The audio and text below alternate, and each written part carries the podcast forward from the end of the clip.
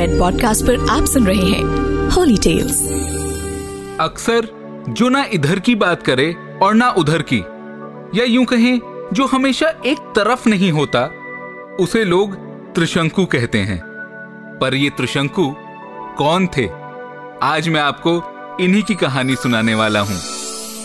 नमस्कार, मैं हूँ हिमांशु शर्मा और रेड पॉडकास्ट के होली टेल्स में आज आप जानेंगे भगवान श्री राम के वंश में उत्पन्न हुए इश्कवाकु वंश के त्रिशंकु राजा की कहानी। तो आइए, शुरू करते हैं। इक्ष्वाकु वंश में त्रिशंकु नाम के राजा हुए। त्रिशंकु ने महर्षि वशिष्ठ जी से कहा कि वे सशरीर, यानी शरीर के साथ स्वर्ग में जाना चाहते हैं।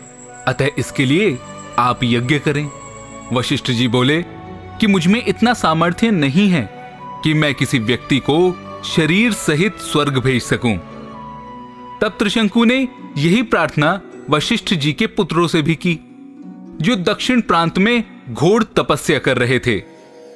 इससे महर्षि वशिष्ठ जी के पुत्र नाराज़ हो गए और उन्होंने त्रिशंकु से कहा, अरे मूर्ख, जिस काम को हमारे पिता नहीं कर सके, तू उसे हमसे कराना चाहता है।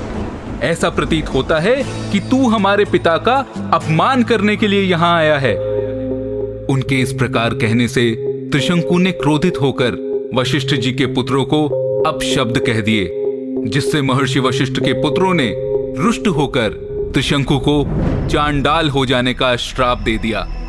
इस श्राप के कारण त्रिशंकु का सुंदर शरीर काला पड़ गया। सिर के बाल चांडालों जैसे छोटे छोटे हो गए।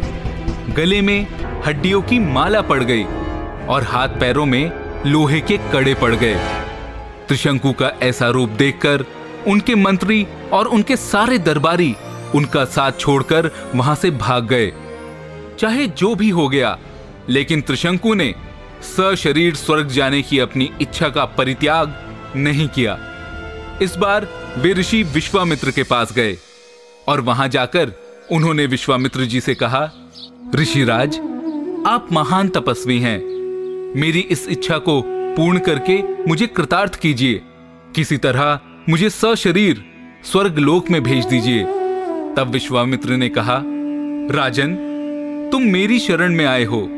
मैं तुम्हारी ये इच्छा अवश्य पूर्ण करूँगा।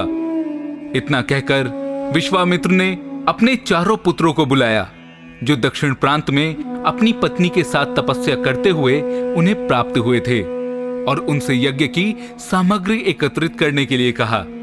फिर उन्होंने अपने शिष्यों को बुलाकर आज्ञा दी कि ऋषि वशिष्ठ के पुत्रों सहित वन में रहने वाले सब ऋषि मुनियों को यज्ञ में सम्मिलित होने के लिए निमंत्रण दे आओ। ऋषि की आज्ञा पाकर उनके सारे शिष्य निमंत्रण देने वन की ओर चल दिए। उन्होंने लौटकर बताया कि सभी ऋषि मुनियों ने ऋषि विश्वामित्र का यह निमंत्रण स्वीकार कर लिया है। किंतु वशिष्ठ जी के पुत्रों ने यह कहकर निमंत्रण अस्वीकार कर दिया कि जिस यज्ञ में यजमान चांडाल और पुरोहित क्षत्रिय हो, उस यज्ञ का भाग हम स्वीकार नहीं कर सकते। अपने शिष्यों की ये बात सुनकर विश्वामित्र जी क्रोध से भर गए और उन्होंने कहा कि इन लोगों ने अकारण ही मेरा अपमान किया है। मैं उन्हें श्राप देता हूँ कि उन सबका नाश हो जाएगा। आज ही से वे सब काल पाश में बंद कर यमलोक को चले जाएँगे और 700 वर्षों तक चांडाल योनि में विचरण करेंगे। इस प्रकार ऋषि वशिष्ठ के पुत्रों को श्राप देकर महर्षि विश्वामित्र यज्ञ की तैयारी में लग गए। विश्वामित्र के इस श्राप से वशिष्ठ जी के पुत्र यमलोक चले गए और वशिष्ठ जी के पुत्रों के परिणाम से भयभीत सभी ऋषि मुनियों ने यज्ञ में विश्वामित्र जी का साथ देने का निर्णय कर लिया। इस प्रकार विश्वामित्र जी का वो यज्ञ समाप्त हुआ और फिर यज्ञ की समाप्ति पर ऋषि विश्वामित्र ने सभी देवताओं के नाम लेकर उन्हें अपना यज्ञ भाग ग्रहण करने के लिए आह्वान किया। किंतु कोई भी देवता अपना भाग लेने नहीं आया।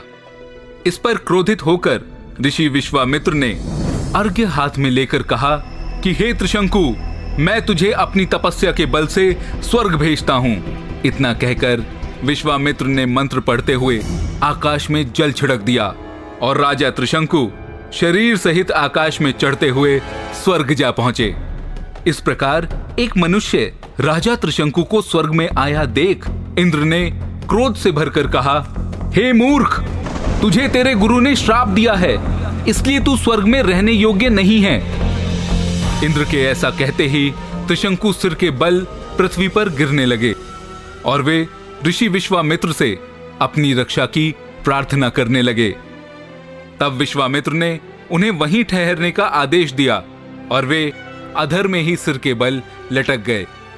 त्रिशंकु की पीड़ा की कल्पना करके विश्वामित्र ने उसी स्थान पर अपनी तपस्या के बल से स्वर्ग की सृष्टि कर दी, और नए तारे तथा दक्षिण दिशा में सप्तऋषि मंडल बना दिया। इसके बाद उन्होंने नए इंद्र की सृष्टि करने का विचार किया, जिससे इंद्र सहित सभी देवता भयभीत होकर विश्वामित्र से अनुनय विनय करने लगे। वे बोले कि हमने त्रिशंकु को केवल इसलिए लौटा दिया, क्योंकि वे गुरु के श्राप के कारण स्वर्ग में नहीं रह सकते थे। तब इंद्र की बात सुनकर विश्वामित्र जी बोले, मैंने इसे स्वर्ग भेजने का वचन दिया है। इसलिए मेरे द्वारा बनाया गया ये स्वर्ग मंडल हमेशा रहेगा और त्रिशंकु सदा नक्षत्र मंडल में अमर होकर राज्य करेगा। इससे संतुष्ट होकर इंद्रादि देवता अपने अपने स्थान को वापस चले गए और त्रिशंकु ना पृथ्वी पर रह पाए और ना ही स्वर्गलोक में। वे तो ऋषि विश्वामित्र के बनाए एक अन्य स्वर्गलोक का हिस्सा बनकर रह गए। मैं हूँ हिमांशु शर्मा। और रेड पॉडकास्ट के होली टेल्स में आप सुन रहे थे त्रिशंकु की कहानी। ऐसी और कहानियों और जानकारियों के लिए लॉग इन करें www.theastrologic.com पर और साथ ही जुड़े एस्ट्रोलॉजिक के साथ फेसबुक इंस्टाग्राम यूट्यूब और ट्विटर पर। धन्यवाद। You are listening to Red Podcast Holy Tales written by Himanshu Sharma. Audio designed by Shekhar Tiwari. Send your feedback and suggestions. Write us at podcast at redfm.in.